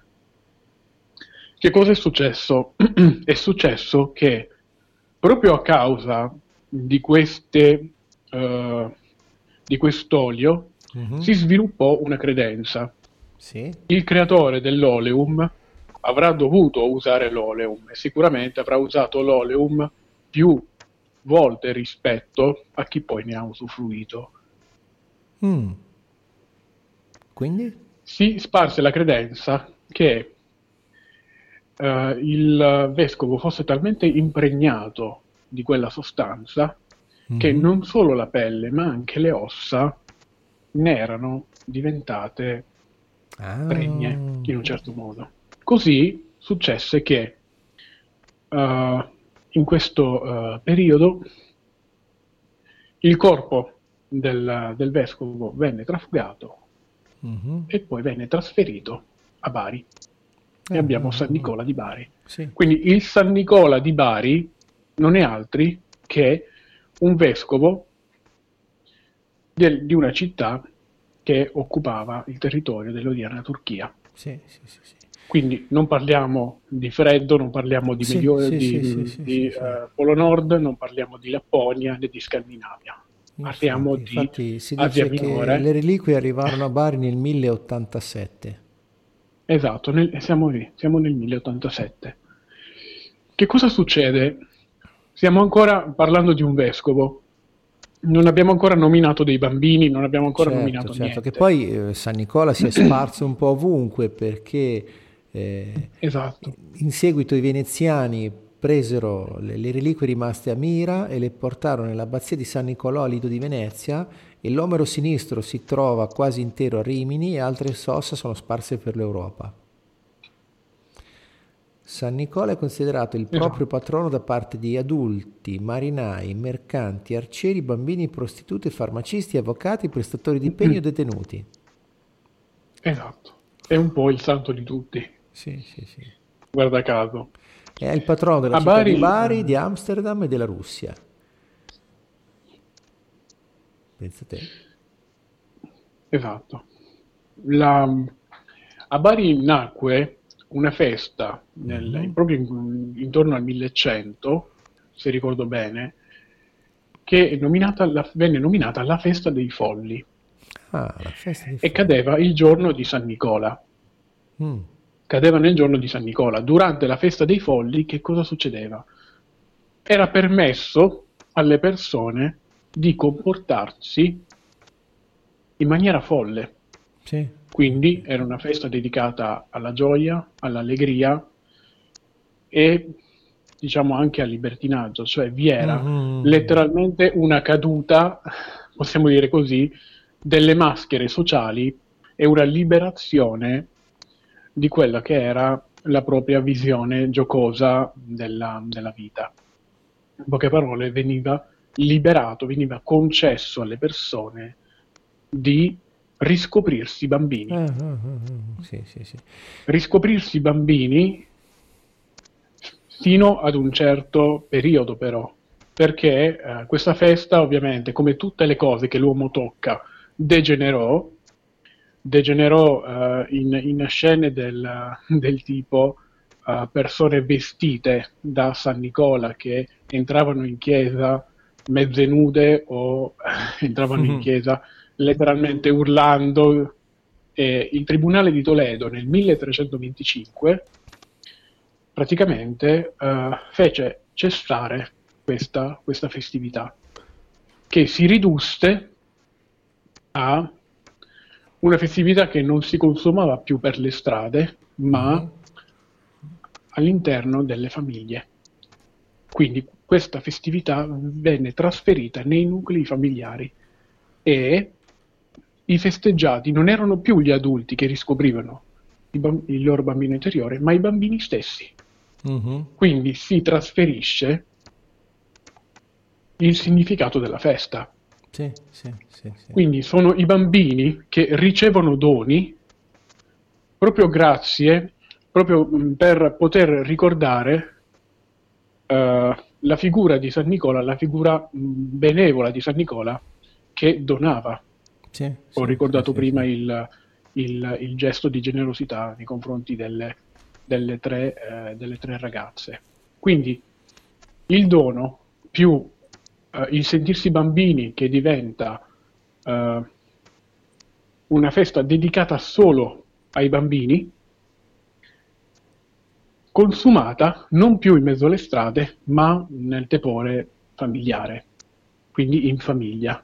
Mm-hmm. Ora abbiamo un'idea più nitida di quello che per noi oggi è il Natale, sì, cioè sì, una sì, festa fatta di doni, fatta per i bambini e consumata con i parenti. Sì. Tra l'altro ho trovato anche un'altra cosa, nel folklore germanico sì. i, po- i, popoli germanici, incluso quello inglese, narrava che il dio Odino Vodan ogni anno tenesse una battuta di caccia nel periodo del solstizio invernale, Iule, accompagnato dagli altri dei e dai guerrieri caduti. La tradizione voleva sì. che i bambini lasciassero i propri stivali nei pressi del caminetto, riempendoli di carote, paglia o zucchero per sfamare il cavallo ah. volante del dio Self, Sleipnir. Sleipnir. In cambio, Odino avrebbe sì. sostituito il cibo con regali o dolciumi. Questa pratica è sopravvissuta in Belgio e a Paesi, e Paesi Bassi anche in epoca cristiana, associata alla figura di San Nicola. I bambini ancora oggi appendono al caminetto le scarpe piene di paglia in una notte d'inverno perché vengono riempiti di dolci e regali da San Nicola. A differenza di Babbo Natale, in quei luoghi il santo arriva ancora a cavallo, anche nell'aspetto, quello di un vecchio barbuto dell'area misteriosa, Odino era simile a San Nicola, anche se il dio era privo di un occhio. La tradizione germanica arrivò negli Stati Uniti d'America attraverso le colonie olandesi di New Amsterdam, rinominata dagli inglesi New York, prima della conquista britannica del XVII secolo, ed è l'origine l'abitudine moderna di, di, appendere una calza al camino per Natale, simile per certi versi a quella diffusa in Italia il 6 gennaio all'arrivo della Befana. Poi un'altra tradizione Quindi, folclorica delle tribù germaniche racconta che le vicende di un santuomo, in alcuni casi identificato con San Nicola, le prese con un demone, che può essere di volta a volta un diavolo, un troll, una figura di Krampus, o un oscuro uomo che uccideva nei sogni Blackman o Pitchman. La leggenda narra di un, nostro, di un mostro che terrorizzava il popolo insinuandosi nelle case attraverso la canna a fumare durante la notte, aggredendo i bambini e uccidendoli in modo orribile.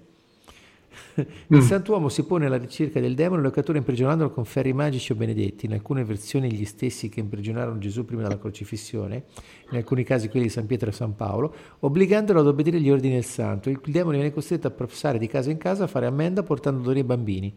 In alcuni casi la buona azione viene ripetuta ogni anno, in altri il demone rimane talmente disgustato che preferire ritornare all'inferno. Addirittura la versione di Babbo Natale come demone convertito che spia le sue colpe.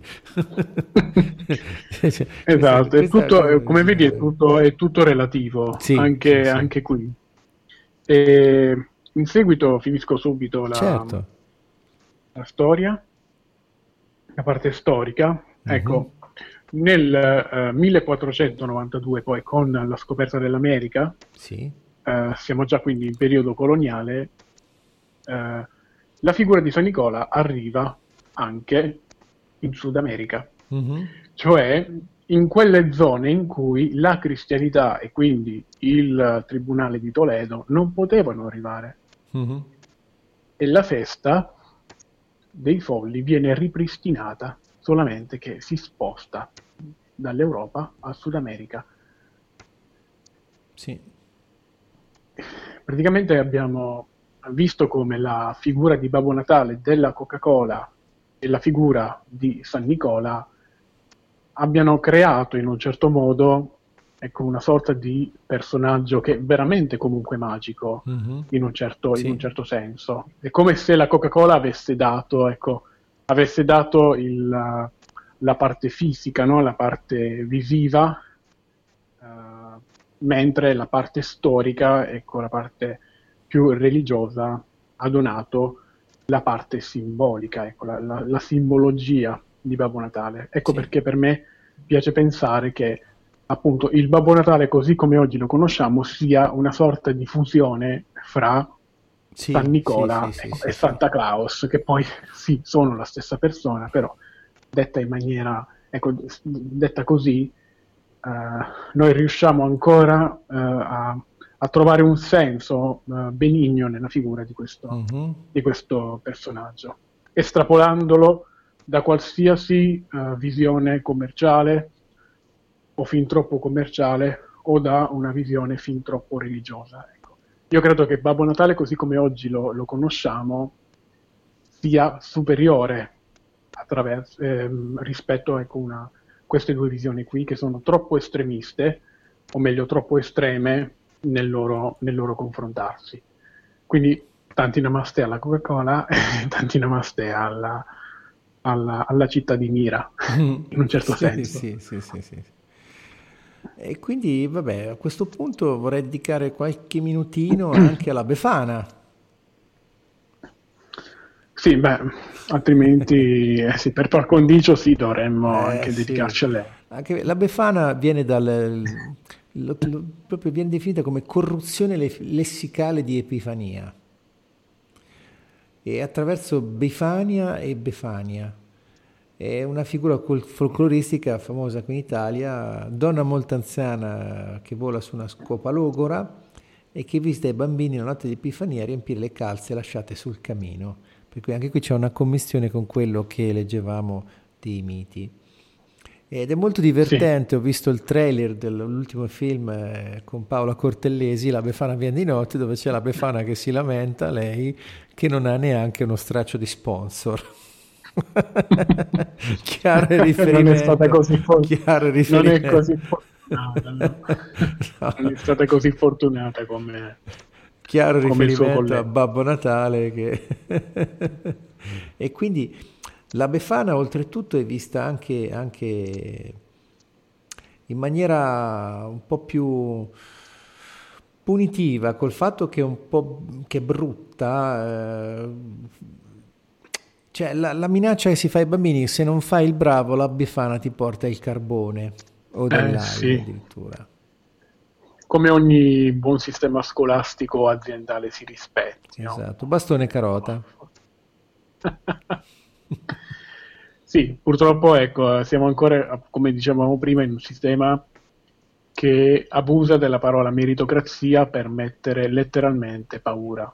Sì, sì, sì, sì. sì letteralmente paura. E, ed è una maniera di fare ecco, che, che diciamo, non, non, non, è impowerizzante, non, non, porta le persone a tirare fuori eh, il loro vero potenziale, il loro talento. Tra l'altro dovrebbero a questo punto cambiare la parola educazione, visto che eh, per quanto riguarda il sistema scolastico, educare non è certo tirare fuori, ma è riempire il cervello di, di informazioni. Quindi più che tirar fuori, sì. come ben insegna uh, la derivazione latina dal verbo educere, esatto. è più che altro un uh, riempire, riempire sì. il cervello. Un con, riempire e un comprimere. Con, uh, esatto, un comprimere più che altro. È un comprimere. Eh, tanto è vero che io credo che sia più importante eh, sapere come fare in modo di uh, confrontarsi con la propria realtà attraverso i propri valori eh, esattamente come hanno fatto i grandi scrittori, che alla fine sì, grandi sì. scrittori come Manzoni, come Dante, alla fine hanno parlato di cosa? Parlavano dell'essere, semplicemente dell'essere umano. Parlando della loro uh, società, parlavano anche di come loro osservavano quella società e come loro osservavano se stessi all'interno della società. Ecco, è importante tirare fuori ecco, il Manzoni che è in noi, il Dante che è in noi e usare ciò che loro hanno scritto, sì. e quindi la loro visione sociale, poetica, letteraria del mondo, come strumenti per tirare fuori uh, il, il, il talento che c'è in ognuno, ma anche come strumenti per comprendere la società e i valori che fanno parte di questa società. Perché alla fine, sai, le società possono cambiare, però il valore il valore, o meglio i valori, quelli intrinseci che fanno parte della natura sì, umana, sì, certo. sono vecchi quanto l'uomo. Sì. Quindi la domanda che una, un bambino può farsi oggi è semplicemente come posso io offrire il mio valore al mondo, agli altri, come posso prendermene cura, come posso farlo uh, come posso condividerlo e come posso fare sì che la mia vita diventi emblema di quel valore. Eh, sai, un bambino, un bambino secondo me non si fa queste domande, lo fa già. Siamo noi quando ci siamo dimenticati che cosa significa stare in contatto con il nostro bambino interiore che abbiamo bisogno di porci queste domande. Certo. E molto spesso sono i bambini sì. che fanno in modo con il loro perché di stimolarci queste riflessioni. Che I bambini quando ancora non sono deturpati nostri, dai condizionamenti degli adulti eh, sono, hanno una connessione tale alle cose che invisibili, quelle che si vedono solo col cuore, citando il piccolo principe, che con il loro perché ci danno la possibilità di andare ad indagare su che cosa abbiamo perso, su da che cosa ci siamo disconnessi nella nostra parte interiore luminosa e animica. quindi sì, sì. sì, sì. E quindi la Befana la vedo proprio come un... Um, oltretutto poi c'è Babbo Natale che è un personaggio maschile ha questo aspetto pacioccone, no? Beh, di fatti allegro. La Befana invece sporca, scarpe rotte, la Befana viene di notte con le scarpe tutte esatto. rotte, le toppe alla sottana, viva viva la Befana, diceva la, una vecchia filastrocca. E chissà perché la Tra Befana deve venire con le scarpe rotte, le toppe alla sottana, uh, cioè, capisci? Babbo Natale tutto esatto. in ghingherico, vestito di rosso, trionfante, la Befana. Ah, probabilmente, perché, probabilmente perché Babbo Natale c'ha lo sponsor. Esatto. Chi gli paga.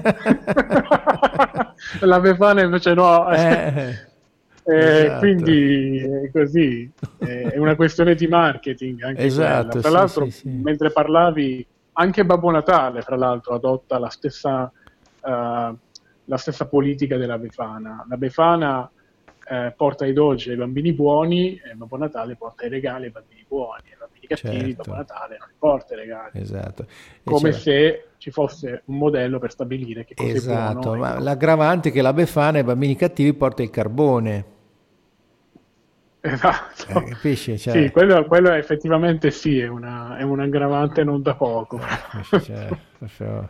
Almeno dici Babbo Natale non, non, porta nulla, mentre sì, la Befana sì, porta, sì, porta E quindi dire Babbo Natale, capito? Babbo Natale dice no, te, tu sei stato cattivo, io di te neanche ti vedo, non me ne occupo. Poi arriva la Befana, sono affari tuoi, vedrai, ti porta un bel carboncione grosso, puzzolente nero che tinge così. Lo sai che sei sì, come Calimero, sei piccolo e nero perché sei stato cattivo. esatto, c'è sempre questa, questa, spinta al giudizio, questa spinta alla competizione sì, sì, sì, sì, eh, sì e, sì. questa spinta verso la paura. Ecco, la, la, Befana mi ricorda molto ecco, le streghe che venivano bruciate nel Medioevo, sì. dove ammettiamo che era, era lecito bruciare una donna, no. una strega solamente perché, perché, fa, eh, sì, perché praticava riti magici, quando realmente usava ciò che la natura aveva da offrire, ma questa è un'altra storia. Ma è anche una demonizzazione, che... ma è anche Paolo, è anche una demonizzazione del femminile, che il femminile dal punto esatto. di vista esatto. energetico è la capacità di accogliere e ascoltare. Quindi demonizzando il femminile praticamente non è che abbiamo fatto danno solo alle donne, mm, no, ma abbiamo, abbiamo anche fatto danno, fatto danno all'intera umanità perché abbiamo ridotto la nostra capacità di accoglienza e di ascolto. Esattamente. Quindi... E di fatto il Medioevo era una, un periodo uh, definito buio anche per questo. Mancava ascolto, mancava empatia. E, e ti dicevo, perché farlo in pubblico? Ammettiamo che fosse giusto bruciare le streghe, perché farlo in pubblico? Perché non farlo mh, nelle, nelle segrete di un castello o in un luogo isolato? semplicemente perché bisognava mettere paura alle folle. Certo. Il messaggio che doveva passare era questo: se vi comportate come loro, finite, finite il rogo, certo. Finite così. Sì, sì, Quindi sì, c'è questo, questo inneggiare alla paura e vedevi queste persone comportarsi bene, certo, comportarsi certo. in maniera civile, ma con una paura addosso, cioè sì. non un comportarsi bene secondo ciò che diciamo, la, la natura poteva portare.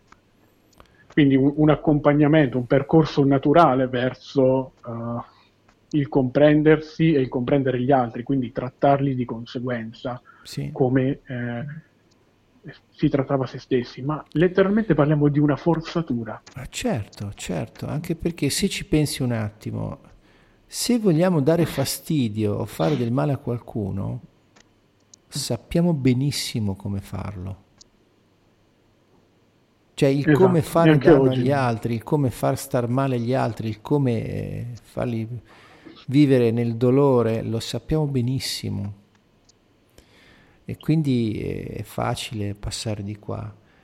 E quindi probabilmente un'altra cosa, un altro motivo per il quale queste cose venivano fatte in pubblico è per eh, cercare l'autorizzazione dalla folla. Cioè, nel senso certo. che nel momento in cui tutti hanno partecipato a, quel, a quello scempio, eh, tutti dovranno approvarlo. Esattamente.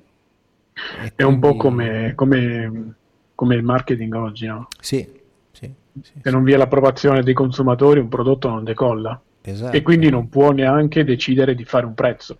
Esatto. E l'approvazione e... dei eh. consumatori come viene, come viene ehm, conquistata, legando, legando quel, quel, quella cosa che si vuole vendere, tra virgolette, ad una necessità, ad un bisogno dei consumatori che ovviamente è illusorio. Certo. Perché, cioè, che poi fra l'altro è un, biso- è, un bes- è un bisogno neanche materiale, più che altro è un bisogno emozionale, possiamo chiamarlo così, sentirsi sì, in un certo modo. Sì, è un e puntello com- a, qualche, a qualche razionalizzazione che eh, sostiene qualche, qualche, deficit interiore per cui eh sì. sentiamo il bisogno di uniformarci, certo. di aderire a qualcosa per avere un simbolo, cercare... sì, di un simbolo, di andare a cercare il fuori. cercare esatto, fuori sì, quello che non troviamo dentro. È un po' esatto. come... Pagandolo. Sì, sì, sì, pagandolo a caro prezzo. Mi viene in mente la, la, vecchia, la vecchia, figura del Mullah Nasreddin, una figura usata spesso dai sufi per citare un personaggio sì. abbastanza... E c'era questo mullah che una sera cercava delle cose sotto un lampione, cercava sotto un lampione vicino a casa, arriva lì un vicino e gli fa, mullah ma cosa stai cercando? Sto cercando le chiavi di casa. Ma dove le hai, le hai usate l'ultima volta? Dove le avevi l'ultima volta? Ah, le avevo nel bosco. Allora perché cerchi qui? Eh, ma qui c'è più luce.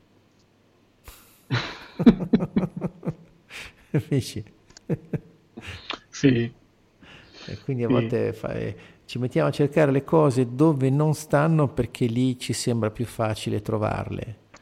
Ma in realtà non sono Esattamente. Esattamente. E sì, fra l'altro molto spesso quando noi crediamo di trovare quello che stiamo cercando fuori, proprio quello che eh, troviamo fuori ci riporta a noi. Certo. Ossia, ci restituisce la responsabilità. C'era un bellissimo proverbio uh, buddista mm-hmm. che diceva sei arrivato sin quassù cercando l'altro te in me. Mi hai trovato, io finisco qui, ora cominci tu. Beh, Bello. Che bellissimo. Sì, sì, sì, sì, sì. Oltretutto poi questo e... fa il paio anche con la, la realtà della nostra, della nostra vita, nella quale noi non viviamo direttamente connessi alla realtà, ma, attraver- ma, la viviamo tramite una rappresentazione che ce ne facciamo interiormente attraverso le nostre percezioni. Quindi tutto quello certo. che vediamo fuori di noi lo vediamo perché ci mettiamo de- sopra delle informazioni nella nostra rappresentazione. Quindi quello che vediamo fuori di noi in realtà non lo stiamo vedendo fuori di noi, lo stiamo vedendo dentro di noi. Sì. e quindi è ovvio che siamo noi... parte di nostre parti quando guardiamo fuori. Esattamente, noi eh, non facciamo altro che, che vedere la maniera in cui reagiamo nei confronti di noi stessi, certo. fondamentalmente. Certo. Eh, ed è molto bello. Pirandello, ad esempio, che io amo tantissimo, mm-hmm. aveva compreso, ne parla tantissimo nella, nel celeberrimo Uno Nessuno 100.000, sì. ad esempio, eh, del, del, fantastico mondo delle maschere. Mm-hmm. Eh, anche in uh, dei personaggi in cerca d'autore sì. È molto ricorrente questa, questa visione, appunto de- della visione del mondo come se fosse un teatro e della visione delle persone come se fossero parti di noi stesse. Sì. Infatti c'è ciò che sono, perché ogni parte di ogni persona che, che incontriamo ci restituisce, fa scattare qualcosa in noi, sì. fa reagire una parte di noi, ci fa sentire male in un certo senso. E questo fa il paio anche con la legge di attrazione, che da molti purtroppo è vista grazie al, a, ad un libro che secondo me dovrebbe un attimino essere rivisto. Mm-hmm. Non faccio il nome del libro, sì. per, uh, però sappiamo già, quando parli di, di, legge di attrazione e libro, sappiamo già. Chi, chi diciamo, frequenta questi, questi ambiti sa già di cosa sto parlando. Eh, che non è un manifestare ciò che si vuole, sì, sì, sì, ma è letteralmente manifestare ciò che si è. La legge di attrazione è questo, ciò che sei manifesti, non ciò che vuoi o ciò che desideri. Non significa desiderare la Ferrari e poi trovarsi la Ferrari fuori di casa, ma in poche parole Desiderare la Ferrari non fa altro che manifestare la mancanza stessa che tu hai, non tanto della macchina, ma di volere un qualcosa che qualcun altro possiede e che tu non hai. Eh sì. Questo ti, ti, ti porta a manifestare che cosa? Da trarre a te che cosa? Non macchine o Ferrari, ma persone che si lamentano di ciò che non hanno. Esatto. E semplicemente tu non è che li attiri a te, tu letteralmente eh, ti connetterai con quelle persone, noterai solo quelle persone, perché incontrerai comunque persone contente di ciò che hanno e persone che proprio per questo hanno una, un livello di eh, abbondanza maggiore, o meglio, un livello di abbondanza punto, perché non esiste un'abbondanza maggiore o minore, solamente che l'attenzione virerà proprio sulla, sul codice della, della mancanza certo, e quindi certo. interagirai di più con questo tipo di persone. Sì, sì, ma poi oltretutto l'altra cosa da dire della legge dell'attrazione, se che ne parliamo, in realtà quello che eh, funziona, cioè l'universo risuona tutto una risonanza e funziona per campi energetici, ma il nostro campo energetico prodotto dal cervello è molto piccolo, cioè il nostro pensiero muove pochissima energia. Invece il campo energetico del cuore è stato misurato molto forte a 5 metri attorno a noi. Non l'hanno misurato oltre perché la stanza era troppo piccola. Per cui il nostro cuore ha un campo energetico molto forte. Esatto. E quindi le emozioni che proviamo, guarda caso, secondo tante culture, la sede delle emozioni sono nel cuore, anche la sede dell'anima, secondo eh, alcuni orientali. Quindi le emozioni sì. che noi stiamo provando si propagano molto più profondamente attorno a noi. Quindi se noi proviamo ad attrarre quello che vogliamo col pensiero, tipo un po' il pensiero positivo, il think pink, in realtà non va molto sì. lontano. Quello che arriva lontano invece sono le nostre emozioni, per cui sono le nostre cioè emozioni che praticamente in qualche modo fanno sì che la nostra realtà cambi. Esattamente. Quindi... Esattamente, tutto dipende con che cosa vai a risuonare. Difatti esatto. la, la, legge di attrazione è quella, è un po' la, la sorella, no? Una, la sorella di quella di risonanza. Sono sì, due leggi sì, che vanno sì, non a braccetto di più, diciamo che una e l'altra si completano. Sì, sono due aspetti della stessa cosa. Ecco, ed è quello che succede poi, ecco, tornando al Natale, ecco, questo essere buoni a Natale, secondo mm-hmm. te, è più una questione adesso te la sparo lì, sì. è più una questione di cuore o una questione puramente mentale? Ecco, eh, guarda, bisogna come... essere... Sì, ha ragione, Giuseppe o Maria, in poche parole. Dipende, da che dipende, da come guarda esatto. il mondo, tutto dipende. Cantavano così Cherabe de Palo. dipende eh, da come sì. guardi il mondo, nel senso che se guardi il mondo con gli occhi della mente, con l'occhio della mente, eh, fare il buono a Natale significa, ok, a Natale faccio un po' il buono, un po' il resto dell'anno torno a farmi i cavoli miei come ho fatto sempre, chi se ne frega degli eh, questo altri. Questo è l'ego. questo è l'ego ovviamente.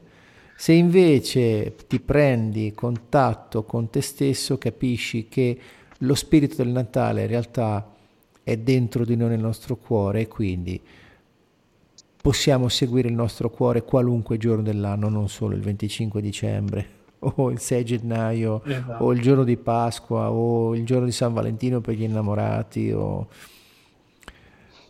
come a Capodanno, no? Sì, Inizia il nuovo anno ed è il ma tempo dei nuovi propositi. I nuovi propositi, ma, ma, coltiva, dei buoni, La... coltiva delle buone azioni tutto l'anno, piccole buone azioni tutto l'anno. Esatto. esatto un po' alla volta. Anche perché, anche perché noi abbiamo una brutta... Eh, diciamo, relazione con la gestione del cortisolo, dell'ossitocina, sì, della, sì, serotonina, sì, della serotonina. Esatto. Siamo stra- talmente pieni di cortisolo che fare i buoni propositi per il nuovo anno equivale a, a firmare la nostra condanna al, alla staticità, fondamentalmente. Infatti, infatti. Che alla, alla mente la parola dovere non piace se no. bisogna fare qualcosa per dovere, la nostra mente non, non, lo farà mai, perché a lei costa creare delle nuove connessioni neuronali. No, Le connessioni neuronali costano. Il senso, del dovere, il senso del dovere, mio caro Paolo, è una cosa diabolica. Eh, perché sì. quando ti dici devo fare qualcosa, perché devi fare qualcosa? Perché se non la fai, si scatena una conseguenza che è quella che temi, però di quella cosa che devi fare non hai assolutamente voglia di farla. Quindi il senso del dovere spesso viene usato come stratagemma per convincerci a fare delle cose di cui non avremo bisogno, anzi che spesso volentieri ci fanno danni, dietro un pretesto sì. ci, alla quale viene agganciato il dovere. Semplice. Esatto, ci mantiene, ci mantiene, nella pura staticità delle cose. Ed è anche un po' Le... la, la, il meccanismo di Babbo Natale alla Befana. Devi fare il bravo bambino perché se no non ti portano i regali. Esattamente. Sì, eh. è un vivere costante ecco, nella competizione e nella, e nella paura. Sì, sì, sì, e... sì. La paura delle punizioni, la paura del giudizio. Sopra... Esatto. Esatto, nell'essere giudicati. Sì, Difatti sì. io spero in, in un futuro uh, in una scuola e si sta già lavorando per questo, ci sono veramente tanti progetti a livello mm-hmm. nazionale uh, che sono realtà che personalmente conosco che stanno lavorando per abolire il voto scolastico, sì. la nota. E questo potrà portare i bambini a sentirsi più bambini, a continuare a sentirsi bambini e eh, a eh, smorzare. che un buon modello, un buon esempio viene dalla Finlandia. Eh sì. Le scuole arrivando. finlandesi sono meravigliose. sì, tra l'altro non, non, a caso per diventare uno, un insegnante eh, serve, serve, sia la laurea, mi sembra di ricordare per l'insegnamento, ma serve anche una laurea in psicologia. Sì. E eh, lo stipendio nel, lì in nel nord Europa, ma ne, addirittura nel nord Europa, più piccoli sono i bambini di cui ti occupi, più è alto lo stipendio che prendi. Eh. Pensa un po'. Cioè, capisci? Lì proprio hanno eh, capito è, non, esattamente il valore di chi sta a contatto con i bambini più piccoli, perché chi sta a contatto con i bambini più piccoli in qualche modo crea i cittadini di domani. Esattamente. Una noi... nazione che si vuole bene crea dei, dei cittadini una nazione che, che siano in ama, grado. Una nazione che si ama, ama i propri cittadini anche quando sono ancora bambini e li fa crescere meglio che può non li tratta come oggetti di scarto, da parcheggiare lì in attesa che poi diventino produttivi. Ma eh, sì. Diciamo che oggi parlavo con uh, una mia amica, uh, una coach che si occupa di business e di carriera, che parlava di imprenditoria e io dicevo sarebbe bello che un bambino nascesse con la consapevolezza di essere un mago, di essere un imprenditore, che nascesse non con la consapevolezza ereditata della dipendenza, ma dell'imprenditoria. E questo ah. porterebbe poi, con te ne abbiamo anche parlato, no? Meraviglioso. Uh, l'infante che evolve ad amante, che evolve a mago. Esatto, Se oggi pensiamo esatto, ai maghi, esatto, i maghi esatto. di oggi possono esatto. essere non so. E invece Jobs, noi siamo ancora qua. Oh Disney. mamma, come se fa? Ci dicono di vivere da morti eh, per esatto. poi risuscitare. esatto, ci dicono di vivere da morti per poi donarci la speranza della risurrezione. Esatto, esatto. Quando in realtà la risurrezione è, è già comunque un qualcosa di nostro, Ma è già intrinseco, cioè ci promettono un qualcosa che già un meccanismo del genere viene anche propagandato col neoliberismo, cioè nel senso che nel lungo periodo col neoliberismo la ricchezza accumulata da quei pochi spaventosamente ricchi ricadrà in basso Peccato che nel lungo periodo saremo tutti morti. nel lungo periodo esatto. saremo tutti morti. È una sorta di multilevel marketing, però a, a lunghissimissima scala. No, più che multilevel marketing, parla proprio di sistema piramidale. Eh, appunto. eh, c'è una bella differenza. Il multilevel network marketing eh, funziona. I sistemi piramidali no. I sistemi piramidali sono gli schemi alla Tom Ponzi, ma questa qui è una cosa di cui parleremo in un'altra trasmissione, caro Paolo, perché sono arrivate le 21, sono le 21.02. Ok. E quindi il nostro orario è finito. possiamo ancora prenderci qualche minuto per farci i saluti e innanzitutto per, io, per ringraziare te che con te fare questa trasmissione è divertente, mi piace, per cui grazie Paolo di essere qui a bordo di questa avventura. Di Ringrazio chi ci ha ascoltato in giro per il web. Ringrazio anche chi ci ascolterà in futuro quando metterò la registrazione di questa puntata sul mio canale SoundCloud. E quindi eccoci qua, è, la, è l'ora che volge al desio, sono le 21.02, anzi 03 in questo momento e quindi io vi ringrazio, grazie Moments Paolo, grazie ascoltatore, sì, metterò Moments in Love, ti lascio, qualche, oh. ti lascio il saluto finale Paolo. Prego. Eh, cosa dire? Che sia Natale ogni giorno. Esatto, esatto. Concetto stupendo. che sia nascita ogni giorno. Esatto, e che siano e che la vostra vita sia piena di momenti d'amore come Moments in Love degli Art of Noise, la sigla che sta arrivando. Buona serata a tutti, grazie Paolo, grazie a voi ascoltatori e buon riposo. Grazie a voi. Riposare, grazie.